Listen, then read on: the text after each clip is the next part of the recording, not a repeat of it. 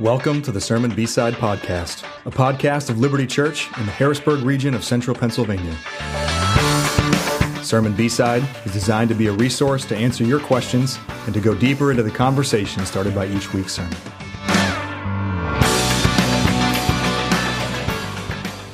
Welcome to another episode of the Liberti B-Side Podcast. My name is Jenna Wright, and I'm your host uh, this fall. And join alongside me on this Monday night, a recording attempt for the second time today, uh, is Ben LeClaire. Ben, welcome to your first time, kind of, on the the Liberti B-Side Podcast. How are you feeling this this evening? Yeah, yeah, I um, it, it's good. It is round two, so I, I don't have some of those um, butterflies or anxieties about having my my voice recorded again here. But um, and we are missing Matt. We are, and, yeah. and the glow of his tan his from his, Cancun. his tan from from Mexico. So uh, Matt's uh, tan from Mexico was a little too vibrant uh, for our recording to last today. So here we are again, recording round two uh, for our week this week. Uh, ben, you preached for the first time yesterday at Liberti, uh, not in general.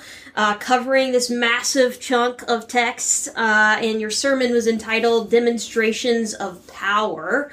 Uh, so you kind of picked up in chapter 7 where Bob left off last week and then carried us all the way through into chapter 10. So this enormous chunk of scripture, we've got a lot of ground to cover uh, this evening.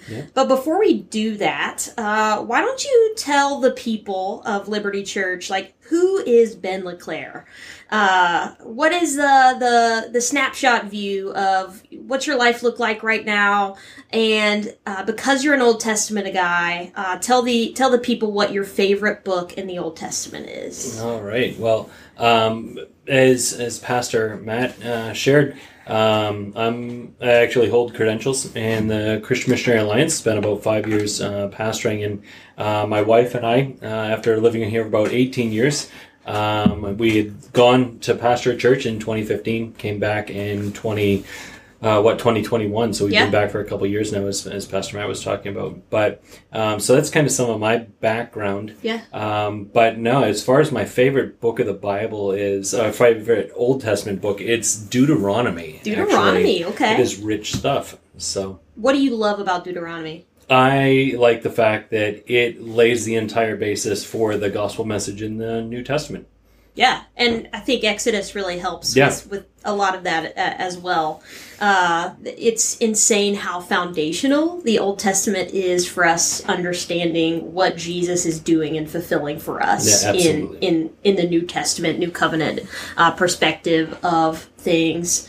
Uh, so why don't we, Ben? Why don't we just jump in uh, and go ahead and uh, do a pretty low level, high point uh, summary for us from your time yesterday. Maybe hit your three points. Uh, just give us a, a quick overview of your sermon yesterday. Yeah, it was a it was a pretty big chunk that, that we covered, and so I, I intentionally read the the longer passage to cover the first three plagues, even with the time that it took. But um, we really kind of looked at, at the broad spectrum of the the plagues. At one point, I was a little frustrated that I didn't get to talk about the tenth plague, but it made sense as I, I was Yeah. preparing. Um, so we broke the the plagues down into three chunks, and I think we're anticipating talking about that a little bit uh, later. Um, but really looked at kind of a subtitle of this demonstrations of power uh, that that that the Egyptians would know. Um, Yeah. That that God was indeed God. Uh, that the Israelites would know. We played a little bit of a nuance of the word "know" there Yeah. um, to more deeply, more fully understand the God that it is that they worship, um, and then really talking about the impact of the plagues on the world, knowing um, that God was who He said He was. Yeah, that, that's really helpful. Uh, and I, I think you did a, a really good job of even giving us this just big picture view of how this, this text is structured. Uh, you gave us the, the idea that it's really three sets of of three, and we'll get to that in just a second. Um, but to really kind of set up that first point that you mentioned, that uh, so that Pharaoh and Egypt would know the Lord. Um, you talked about, you gave facts at the beginning of your sermon about natural disasters, things like extinct locusts and uh, hail the size of pumpkins, I believe, mm-hmm. is something that you you noted. And then you went on to say that the plagues of the Exodus story here is also a historical fact that everyone has to deal with. And most of our movies and all these different things, they they have these renditions of these plagues that pale in comparison to the severity of these plagues and the effect they would have had on the people of, e- of Egypt that, that weren't spared from these mm-hmm. things. Um, so why why did you go there, Ben? Why did you kind of start out the sermon in that way to give us that visual picture of the enormity of the, the, all of God that should be stirred in us when we think about this text. Yeah, for for me, admittedly, I don't have much of an imagination. I, I really yeah. struggle to read through uh, fiction and, and books like that, and mm. so for me, in particular, is that I need the reminder of the reality of. Uh, the the truth and gravity uh, of the Old Testament. Mm. I hmm. think those are tangible ways, and, and they they move in a way that where we not only understand the impact and, and, the devastation that kind of comes with some of these major things, whether it's yeah. war or famine, um, but we're, we're moved by it. We, we hmm. see our, our friends, our family that's affected by even modern floods or or uh, tornadoes or hurricanes if we're looking at the southwest or things like that or even some of the modern stuff that we see the, the flooding in morocco or yeah. the, the recent uh, earthquake in Afghanistan. Hmm. Um, they just set everything up in a little bit more real perspective yeah. for me, and it's important that we remember the the authenticity, the the truth, the veracity of the uh, scriptural accounts. Hmm. Yeah. And I, think that's helpful. And I, we even had a listener uh, actually kind of send in a question in this vein mm-hmm. Uh, because most of us have not experienced the type of plagues and even mm-hmm. like clear direct judgment of god through nature in the mm-hmm. way that he's using it here uh, in exodus but the the questioner was asking basically uh, after we read the Exodus account, how should we be thinking about modern day disasters that happen?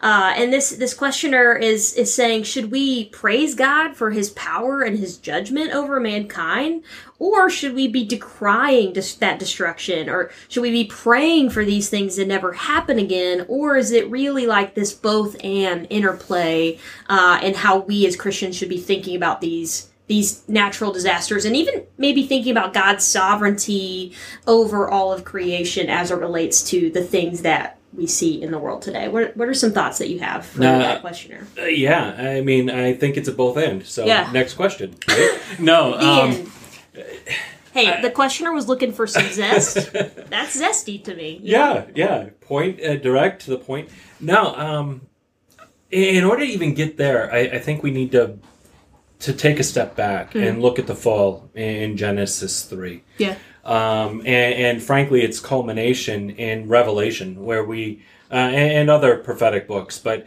uh, where we're, where we read of the fall mm. uh, and the introduction of sin into the world, and then we read time and time again about the fact that even the world is groaning yeah. for the Lord's return.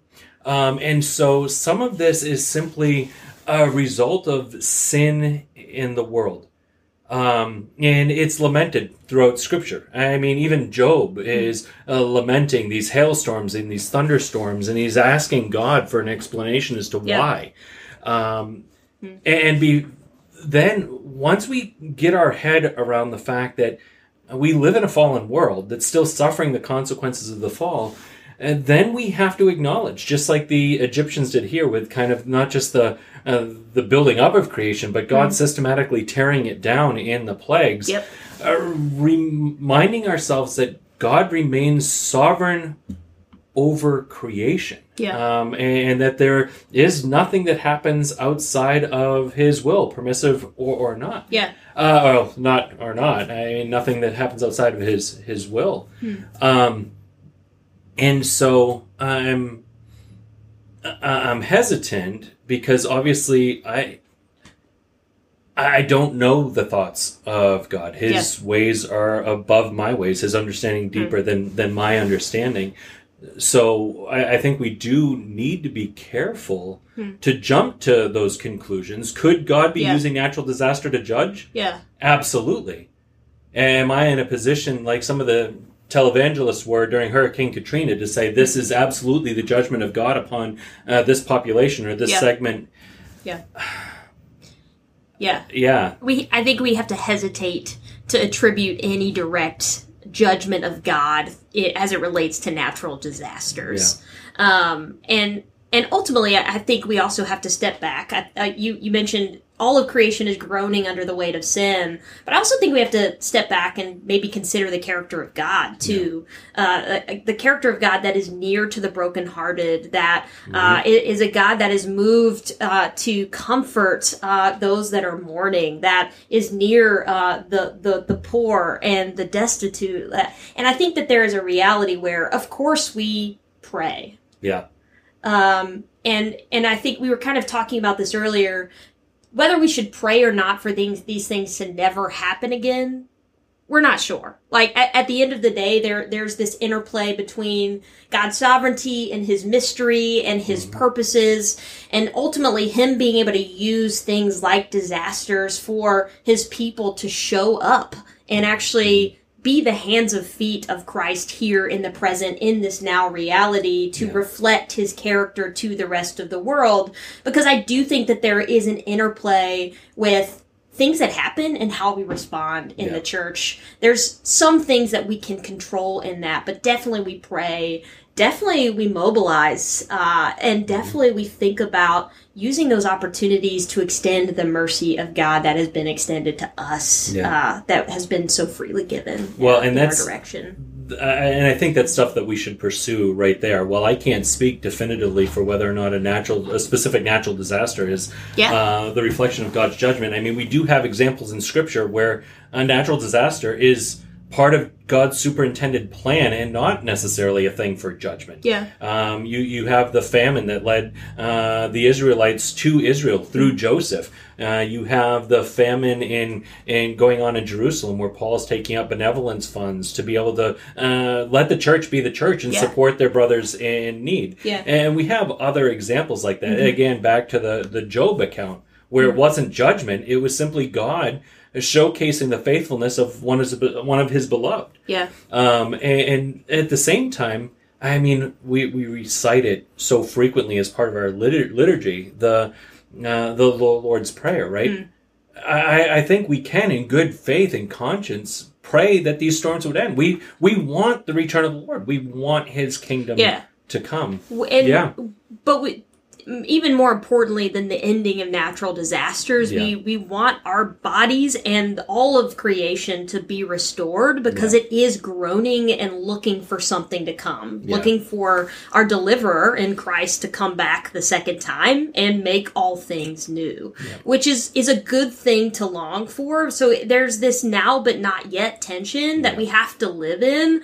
And I think maybe the last thing that I would say on this point is allowing appropriate space to grieve. Yeah. Um, there is meant to be grief in death. Uh, our our soul, our bodies, and spirits aren't intended to be separated, but that is the consequence of of sin and death. That ultimately our bodies and our spirits, our souls, need to be reunited uh, in resurrection. Like Yeah. uh, there's there's something to be mourned there. So at the the cataclysmic loss of human life, we have to mourn at that, right? Uh, there's there's there's a there's a weight to that. There's uh, eternity is at stake here. Uh, there's some harsh realities Mm-hmm. at, um, in play, and even that kind of relates to your last point, where ultimately we as people of God are never meant to keep that to ourselves. We're meant Yeah. to carry this mission to the rest of the world, uh, so that the world would know uh, who God is. So I think those are all helpful points there as it relates to those things. Let's real quick, like quickly though, change directions from more natural disasters into the plagues themselves, uh, because these are very specific acts of God uh, to directly through demonstrations of power reveal himself uh, Right. to three groups of people very clearly in this text. Um, and you, this was really helpful. You you set this up to say there were three sets of three uh, that was used here in Exodus. So in these three sets of three, you specifically highlighted the fact that God gave uh, Pharaoh in Egypt a, a private opportunity to repent and let the people of Israel go.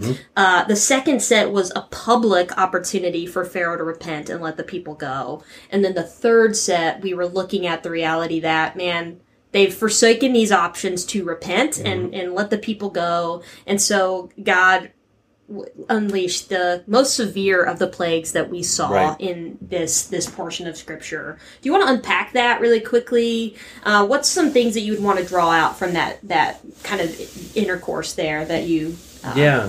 Um, so I, never want to take it for granted that everybody grew up in the church, but I, I did, and I know a lot of people in our church have grown up in the church, and I grew up under that Sunday school model. Yeah. Um, the issue is that I we sometimes do a disservice because we're trying to cram all of the plagues into a single Sunday morning for a six, seven, or eight year old. Yeah.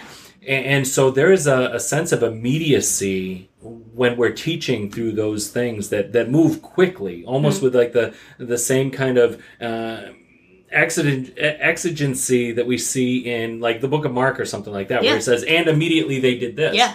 Uh, the issue is that that's not the way it occurred Mm-hmm. in, in in the Exodus account. It, it talks about the fact that there was seven days where the the Nile had been turned to blood and it stayed Hmm. that way. Yeah, there has to be a period of time between the destruction of the hail Hmm. and then the locust coming in eating a new crop whatever Yeah. hadn't been risen so it's not like okay hail on tuesday locust on wednesday uh, and so we have a few different dynamics here one is these three sets of three where um, where pharaoh specifically and perhaps the egyptians get this private call to repentance Yeah.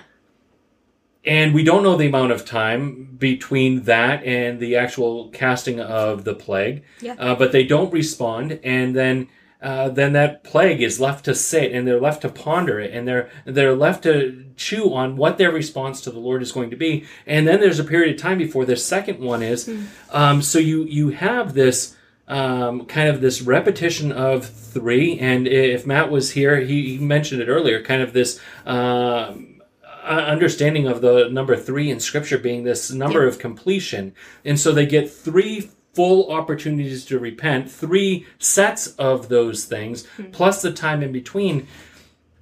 What we have highlighted isn't merely God's judgment like what we might see in a Sunday school. Yeah. What we see is God's patience and his mercy and his uh, tenacity on display time and time and time again, which is something we typically overlook. And, and I, I shouldn't speak for everybody. It's Yeah. something that I've typically overlooked. So it was good to uh, put the time into studying this particular passage that way. Yeah, and it it seems counterintuitive to think about the mercy of God when you're studying these plagues Yeah. specifically because there is so much death and famine and the, all these ramifications of these plagues. Yeah. Uh, you, you even talked about how they're waging war with the pantheon of Egyptian gods. Right. And we talked about this a little bit earlier, but some people have taken that a little bit too far to say each plague is Yeah. specifically combating specific deities and all these these different realities. But but ultimately, uh, at, at the end of the day, it, it seems counterintuitive, at least for my North American 21st century brain, to think plagues equal mercy.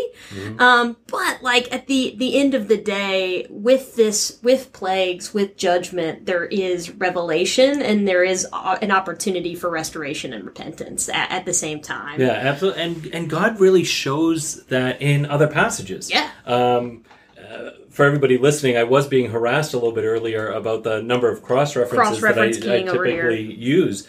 Um, but uh, that's kind of how God works, right? Hmm. What, what does He tell Jonah? When hey, go in and preach to the Ninevites, and he says, "I'm going to go and destroy them," Yeah. and he doesn't destroy them. Why? Because they were receptive. One of the worst and- sermons I've ever heard, by the way. yeah, he wasn't he wasn't a good preacher there, right? Or at least a, a reticent one. Uh, but God stayed his hand because they were responsive. Yeah. Yeah, and I think that's a, a helpful thing to to remind ourselves of is to know that God's mercy is more on display than his judgment Yeah. is is on display here, and I think we can look at those in tandem. But I do think it's also helpful for us to know, and, and you said this yesterday, but God doesn't exercise his patience without end Right. uh, which kind of brings an urgency into how we think about living on mission Yeah. in in our present life and where we are but also i think the seriousness of where we think about combating our own sin accountability all these other things that we do in our bible studies week in week out uh, family worship whatever that is uh, ultimately there is immense significance to the fact that we need to be uh, uh, at work in killing our own sin, Yeah. progressing in our own sanctification, but even more so, have our eyes on the world around us, knowing that there are people in need of the mercy of God that Yeah. may not know Him yet. Absolutely. Uh, and unfortunately, there there is the reality where we're all subject to that judgment if we're not found in Jesus, and that that's our responsibility as the people of God to be at work, uh, sharing that with the rest of the world, which is a harsh reality. Yeah. But it's also there. There's the the mercy of God that is like kind of living and existing in that space. Um, kind of in the same vein or direction, uh, I, I think this is really funny. We had a questioner questioner say that in their Bible studies they keep joking uh, to each other that they are not Moses in the story. Um, basically, bearing that in mind, um, ob- obviously there's a lot of bondage, there's a lot of suffering, there's a lot of uh, human suffering happening in this th- these these passages that we've been studying. Um, so, what would you say uh, to people that are suffering now? Um, we're not promised health, we're not promised success, we're not promised safety, we're not promised stability in our marriages. Um, how can we actually call upon the Lord in such of those things or encourage each other in the midst of those things in our lives, week in, week out? Yeah, I, I, I think part of it is understanding that that we're not uh, alone in Hmm. all of this. Um, that the Lord has given us His indwelling Spirit. uh, that He has given us the church. Um, and at the same time, looking at these passages and realizing that the Israelites weren't spared from all of them. We suffer at times with the world around us Yeah. um, and and frankly, that's really uh, the approach that we see at times, even with Jesus. Right? He's he's our perfect intercessor because he's walked in our our shoes, Yeah. and so. Uh, we, we'd be remiss if we don't recognize the suffering that's going on around us and the world around us, and uh, whether that's the consequences of of natural disaster or, frankly, the consequences of other people's sin. The uh, the point of those consequences is to draw them back to Christ. Yeah. and, and at times we're going to be the ones walking alongside others in that suffering to draw them back to Christ. At times, we're going to be the ones needing His faithful church to come alongside of us to pull us uh, as well, to give us encouragement, to correct us, to uh, call us out where we've fallen short. Yeah, and and I think that's really helpful, and I do think we've talked a lot about the things that we can and can't control Right. as it relates to thinking about man. These are all circumstantial things that are unrelenting for the people in the narrative that we've been studying in Exodus, right? And and I even said this last week on B sides. We we talked about uh, Israel didn't believe they were exhibiting disbelief because of the harsh slavery and it was like this unrelenting pain and slavery and exhaustion that had been inflicted upon them that the the wind had been knocked out of them literally for years. Right. Uh, and those are valid reasons uh, to do this, but thank God we aren't intended to do this alone. Uh, we are meant to do this in community.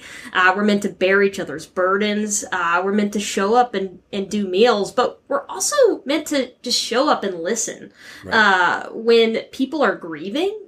Um, but also to show up in in kindness when people are confessing sin and we're we're working to hold each other accountable that we're not quickly applying obedience without truly understanding what's going on in our own hearts and being able to point each other back to the gospel and applying that into our, our lives so that when we're obeying, we're obeying out of the outflow of God's work that is happening Right. in us and not out of a self sufficiency. Yeah. Uh, and that is a huge theme that we see at Exodus on display and is something that we, we would be remiss if we miss that in our, our groups and in our studies and in our conversations. Uh, to actually think about what does it look like to really apply that in the here and now, not just for Moses and for Israel, but what does this mean for me uh, to actually cut through all the noise and take this very seriously? Um, and I think it's it's fun to think about these things when we're talking about plagues because they have a way of shaking us out of the the mundane and the regular and to also for us to kind of a renew a sense of awe in us as well Yeah. um, I think we didn't talk about that earlier, but that is something that we can control. We can regularly come to a position where we're not just exhibiting thanksgiving for what God has done, but we're putting ourselves in a position of humility and awe of who God is and the fact that He is holding all of creation up together. Yeah, absolutely. I mean, and I do think that.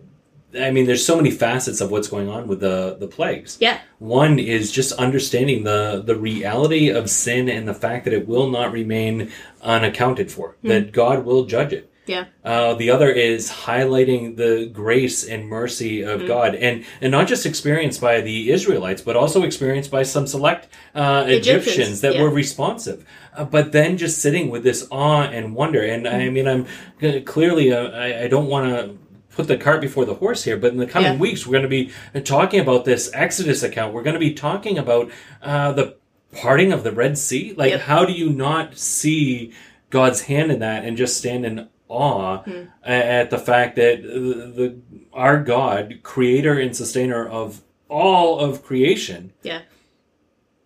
still holds it in the palm of his hand. Hmm. Um, Yeah. And not only that, he can dismantle it yeah, in right in front of our eyes and and and help us to see help shake us out of the reality that we really aren't as in control of things as we Yeah. think we are.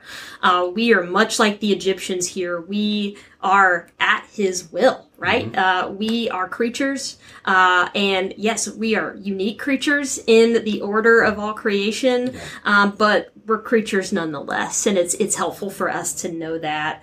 Um, i would also say here so maybe switching gears for just a second um, I want to talk very briefly about the Egyptians, but specifically uh, those Egyptian priests that we see in this power dynamic that Yeah. we see battling against uh, Moses uh, on behalf of God with these Egyptian priests. Uh, we see them actually being able to replicate a few of these plagues, especially the early plagues uh, that's going on. And we we have a, a questioner that that's wondering what is really going on here. You know, what are these secret arts that the text emphasized?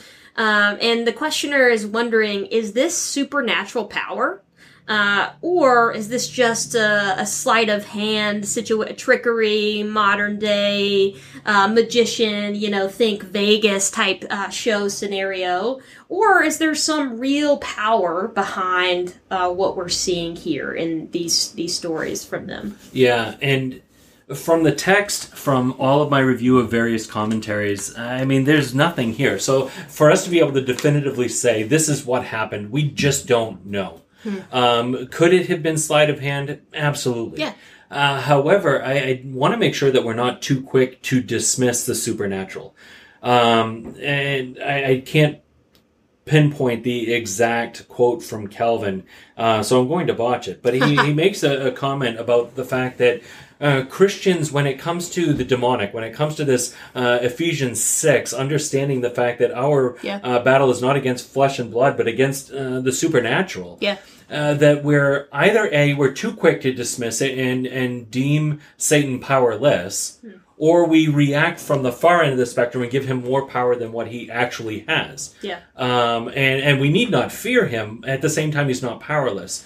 So I just don't understand from the text how this would not be supernatural. Yeah. Um, and, and we have three instances of it. One that uh, Pastor Bob covered with the the rod being changed to a snake and eating the rods of the others that had also been changed to snakes.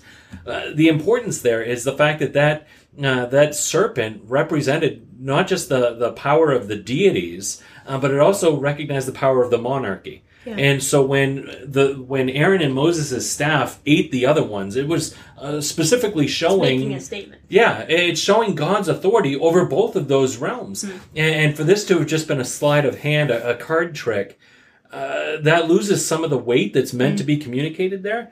And uh, apart from that, I, I mean, sure, they might be able to thicken water by adding uh, some gelatin and food coloring to it, making it look like blood and have the consistency of blood. We do it every, well, I'll see it on my street in a couple weeks for Halloween, right? um, but I don't know how you manufacture bringing up frogs out of And why the would Nile. And, and yeah, and, and why would you? Because the text is clear that they they didn't end uh, these plagues, Hmm. and so they were just magnifying the judgment already against them.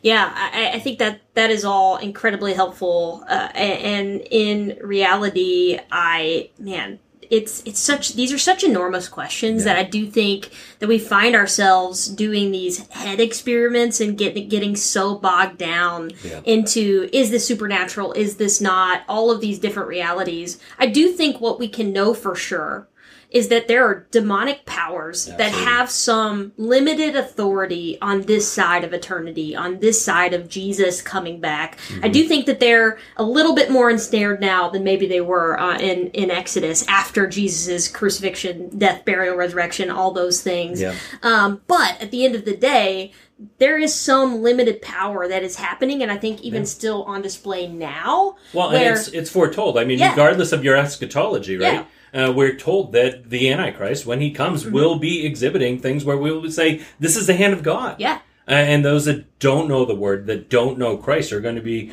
um, they're they're going to stray following him. I also think to to shrink back from any kind of Yeah. supernatural reality makes it really hard to believe in the Bible in the first place. I mean, our all of our hope hinges on a resurrection, first Yeah. of all. Um, but also we see Jesus even in the Gospels exhibiting this same kind of authority over creation in calming a storm uh, in the sea and some other types of things and realities. And even in Matthew, very close parallels demonstrating his own authority over all of creation and sin and death. Uh, and that's meant to actually Yeah. Harken back to what we've even seen here in Exodus in a lot of ways, showing Jesus as the the new and better Moses, the ultimate deliverer that is going to come. Um, and yeah, we would. Uh, we would be remiss if we uh, were so afraid to think that there are some other beings that have some authority on this side of eternity. If to say that that threatens God, Yeah, ultimately God is saying, yeah, there are other entities in the universe that have some power, but man, they have no power in comparison to me, the the one true God that is, is has existed eternally. These are just creatures too. yeah. I mean, because it, it to simply write it off and assume Yeah. that this is sleight of hand, great. So then, in essence, we're uh, equating um, the God of all that is Hmm. with that elementary school student that finally figured out how the magic trick was done. um, and, and so I, I and I, I don't mean to say that lightly, but Yeah. I, I think there's more to these than mere sleight of hand. It, the text just doesn't suggest that this was deceitful. This is him undermining the entire uh, Egyptian pantheon of gods. It's it's him undermining uh, what limited authority these sorcerers do have. Yeah, and that's that's really helpful. So Ben, we're almost done, but we do have to attack the elephant in the room. Uh, and we had a listener uh, send in a question for this. We were batting it around ahead of time, and I even joked last week with Bob that I was going to leave this on the table for you. Uh, so the question is here what is happening in this passage when we read that God is hardening Pharaoh's heart? but Pharaoh is also hardening his heart. We're seeing this in different interplays. It seems like the text is going back and forth. Is that an inconsistency? Is that the same thing? Maybe unpack a little bit for us. What is the the text getting at uh, when it is saying these two interplaying realities here? Uh, So first, we did talk about a new segment for the B side. That's going to be the elephant in the room. Yep. Um, so next time, maybe Pastor Matt gets put on hot seat with a question like this. Um, But it's more fun for your first time. yeah, yeah. So in, in my preparation, I, I intentionally looked at this question, and th- don't hold me accountable to the exact number, but um, as I'm looking through Scripture, uh, there appears to be four, maybe five instances uh, that refer to Pharaoh hardening his own heart. When you look at the totality of Scripture, Old and New Testament, it appears that there's uh, nine to ten, maybe eleven instances where it says that God hardened Pharaoh's Yeah. heart, and another four to five that just says statement of fact: Pharaoh's heart is hardened. And, and we don't. What, what we do know is that uh, this hardening of Pharaoh's heart, uh, when God does it, is not conditional. It's not saying, well, he has the foreknowledge of the fact that uh, Pharaoh's going to harden his heart, therefore he went and also hardened his heart. And that's not what Scripture says. It talks about these being two independent events. So we have to struggle with the paradox of Yeah. Pharaoh is ultimately responsible for his sins. Hmm. Scripture is replete with references that talk about Yeah. that. At the same time, hmm. God is sovereign over everything. We we we see that everywhere. Uh, but specifically regarding the hardening of Pharaoh's heart, uh, we see it referenced directly in Romans chapter 9, but indirectly in passages like Jeremiah 18, where it's talking about the, the, the potter informing the clay and the fact that he forms some for, uh, for noble purposes and others for uh, destruction. God moves in that way. And that is an uncomfortable reality to struggle through. It is. Yeah. And I can't explain it, but there's a lot of other things I can't explain about our faith either. I can't get my head around the infinitude of God. Yeah. I, can't get my head around how uh, each person of the Trinity interacts with one another and how they are three but one, and yet it's a scriptural truth. Yeah. So it is something that we have to struggle with, struggle through, and understand that there are decisions that the Lord holds us accountable for, and we need to respond to those. Yeah. Um, no, no, Yeah, I, I think in the midst of all of this discussion is the reality that you I think you're right. This is a tension that as Christians we're going to be debating this until the end of time, mm-hmm. until Jesus comes back, and we have all throughout church history debated this very question.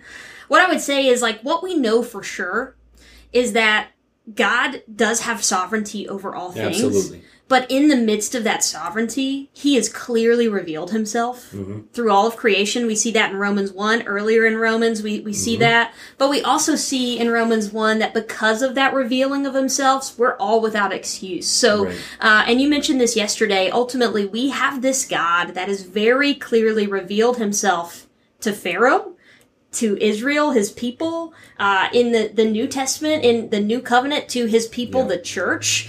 Um, and ultimately, all of humanity has an obligation then to respond to this God, and we are responsible for how we respond. Yeah.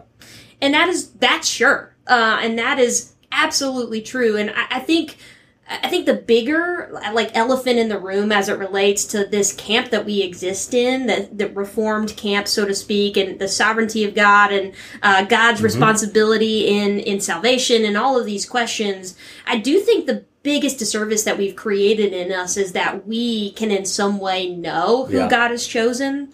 And I think what we have to do is we have to look in the mirror and recognize our own sin, our own frailty, and our own inability to know uh, the mind of God Yeah. in that way, and ultimately recognize that our role is not judgment. Right. Our role is mercy because we've been given mercy, uh, and and that's that's the kind of thing that keeps people from living on mission. If we're we're living in this lens of it is our job to execute the justice of God and know who is in Christ and who is not, that is not our responsibility. Yeah. Um, but we are responsible for our own hearts. And we're responsible for holding the brothers and sisters that we rub arms with week in and week out um, to call each other to faithfulness to Christ day in, day out. Um, Absolutely, and then on, and that's the- not trivial. Yeah, you know? no, absolutely. I mean, there there is a matter of personal accountability that we have to respond uh, to the to the call of the gospel to uh, God's conviction of sin in our lives. Yeah. Uh, But on the flip side, and it's important that you highlighted that. Um, Moses was specifically told that I'm hardening Pharaoh's heart, and yet he still went and shared uh, the opportunity Yeah. for repentance. We don't know that. We still can make a legitimate, in good conscience, free offer of the gospel to all Yeah. because we don't have that knowledge about who the Lord is uh, has called them to Himself and those that He hasn't. Um, and, and frankly, my judgment's really bad because if you're asking me based on my reading of scripture i would have written paul off. Uh, murderer uh, i mean he's he's literally destroying the church and yet uh, so if there's anybody in scripture that i could have written off it would have been him and yet here i am reading uh, the conversion account in in acts. Or, or a- any number of people where god has moved miraculously. Yeah. and so, uh, and that's important for us to see, even in the, again, back to the mercy and grace that we see in the plagues, is just the, the tenacity, the faithfulness of Moses to go back time and time and time again, offering this opportunity for repentance. And yet we often want to wash our hands like, hey, I shared the gospel once, I'm done Yeah. it, it it speaks to our, our loved ones that we've we've longed for their salvation for years and it gives us encouragement to go back and continue and to pray to continue to intercede to continue uh, to share the gospel Yeah. um yeah, Yeah, because we have that, we serve that long suffering God that Yeah. continues even for us in Jesus uh, to be long suffering with us in the midst of the reality that we still sin. yeah We're our bodies are still groaning also under the weight of the the ramifications of sin, longing for resurrection, longing for restoration, longing for uh, our deliverer to come back and to seat us at his table uh, to feast with him forever. Like there, there's a there's kind of an intentional longing of that mercy that is so beautifully on display in this text in ways that man you can just totally overlook and totally miss.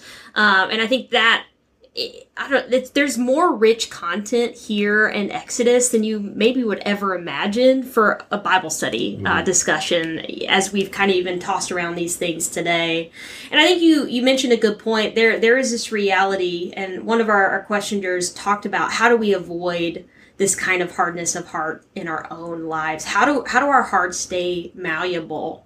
Um, ben, in your own life, have you what what has helped you think about staying soft uh, to God's kindness and God's mercy, um, but also living in subjection to the the enormity of His judgment and the weight of that, and, and being in all of that? What what keeps you soft in the the midst of everything that's going on around you? So, and I'm actually drawn back to years of my conversation this morning after we had the frustration of our first recording fall through. Um, is the fact that look, we are works in progress. Um, Yeah. and so we um, understand this process, uh, sanctification, to be a, a process of us becoming uh, formed to the image of Christ. And so a part of it is just continuing to be in the Word, continuing to pray, continuing to uh, submit yourself to the truth of the Word, and understand that we haven't got this figured out. Yeah, And once we, We get to the point that, that uh, we do think we've got it figured out, we've probably gone errant. Um, Because we are never going to be fully in the image of Christ until our glorification, until He calls us home. yeah, Um, and so part of it is just understanding that. Part of it is understanding the weight of my own sin. yeah, Um, and when I understand the weight of my own sin, that's not something to be dwelling on, uh, but it is something that gives me an even greater understanding of the grace and mercy and the extent of uh, to which I've been forgiven by God. So when I have a, a more realistic understanding of my own sin, of my own fallenness, of my own hardness, I, I have no choice but to soften. yeah, Um, and and while I'm not where I want to be, I, I can tell you that my interaction with others, my, my frustration, my anger with others has softened through the years. Why? Not because they're any more tolerable, hmm.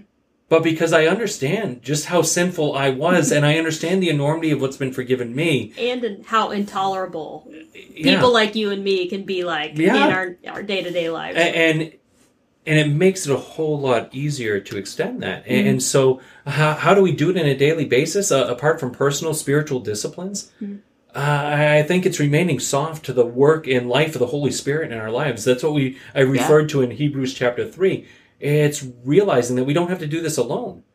So you know what, delving into your marriage and, and sharing those um, difficulties in your walk with, with your spouse, diving into uh, personal relationship with others in, in the church, into Yeah. your small groups, um, uh, allowing yourself to be vulnerable there for other people Yeah. to speak into it. Yeah, and even maybe inviting singles into Yeah, your family. absolutely. There's there's other different uh, different ways to do that when we're thinking across seasons in our church of of really just being open to being uncomfortable Yeah. in, in our day to day life. I do think that has a tendency if if, if we're being caught off guard Yeah. uh, to serve others well, knowing the the kind of mercy that's been ex- and, and patience that's been extended to us because we need it because we're totally wacky, imperfect, sinful human beings. Yeah. Uh, that is a place from which we can be softened, but also continue to be soft toward others.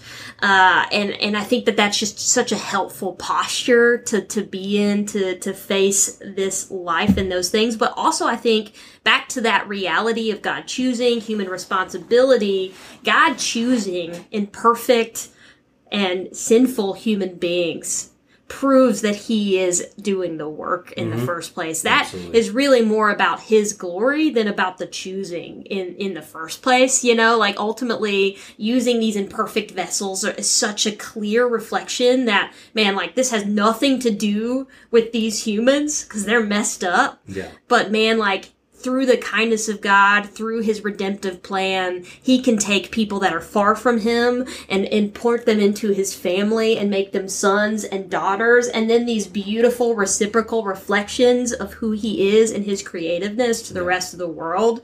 That's really, really, really, really good news. Yeah, and and to then take those imperfect vessels and work in and through us to accomplish His good work. Yeah. Um, but that's a completely separate, Totally different podcast that- conversation. That we need to get together again. Uh, Maybe that'll be one of our white elephant or uh, that that's a good point. That's a good point. We're saved to good works. You even mentioned that Yeah. yesterday. Uh, we that is a responsibility that we have to continue to walk this out Mm-hmm. in obedience, in subjection to this God that has revealed Himself. Well, Ben. Been going a long time for the second time, uh, but your first time on the Liberti B Side Indeed. podcast.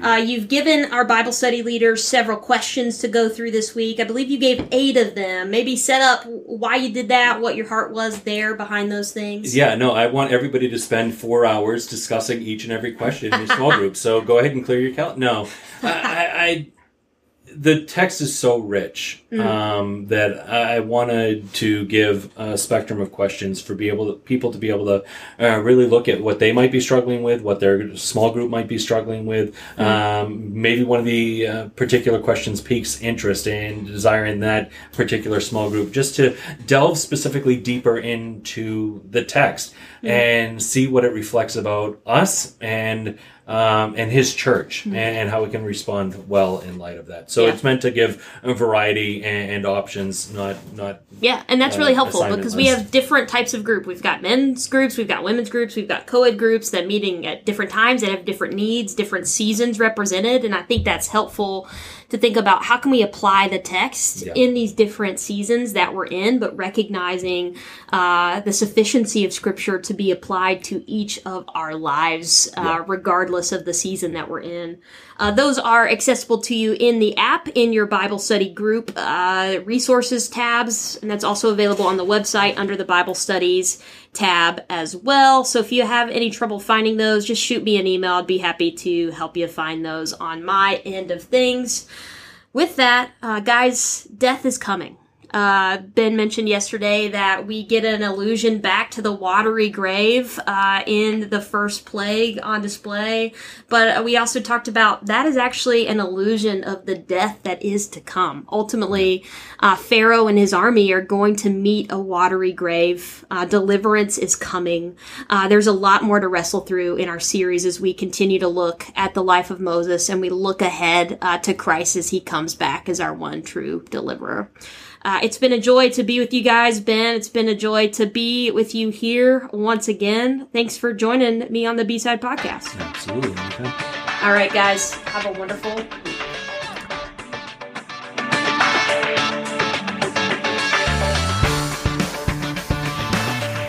Thank you for listening to the Sermon B-Side Podcast. For more resources, information about our church, visit www.libertiharrisburg.org. That's Liberti with an I, Harrisburg.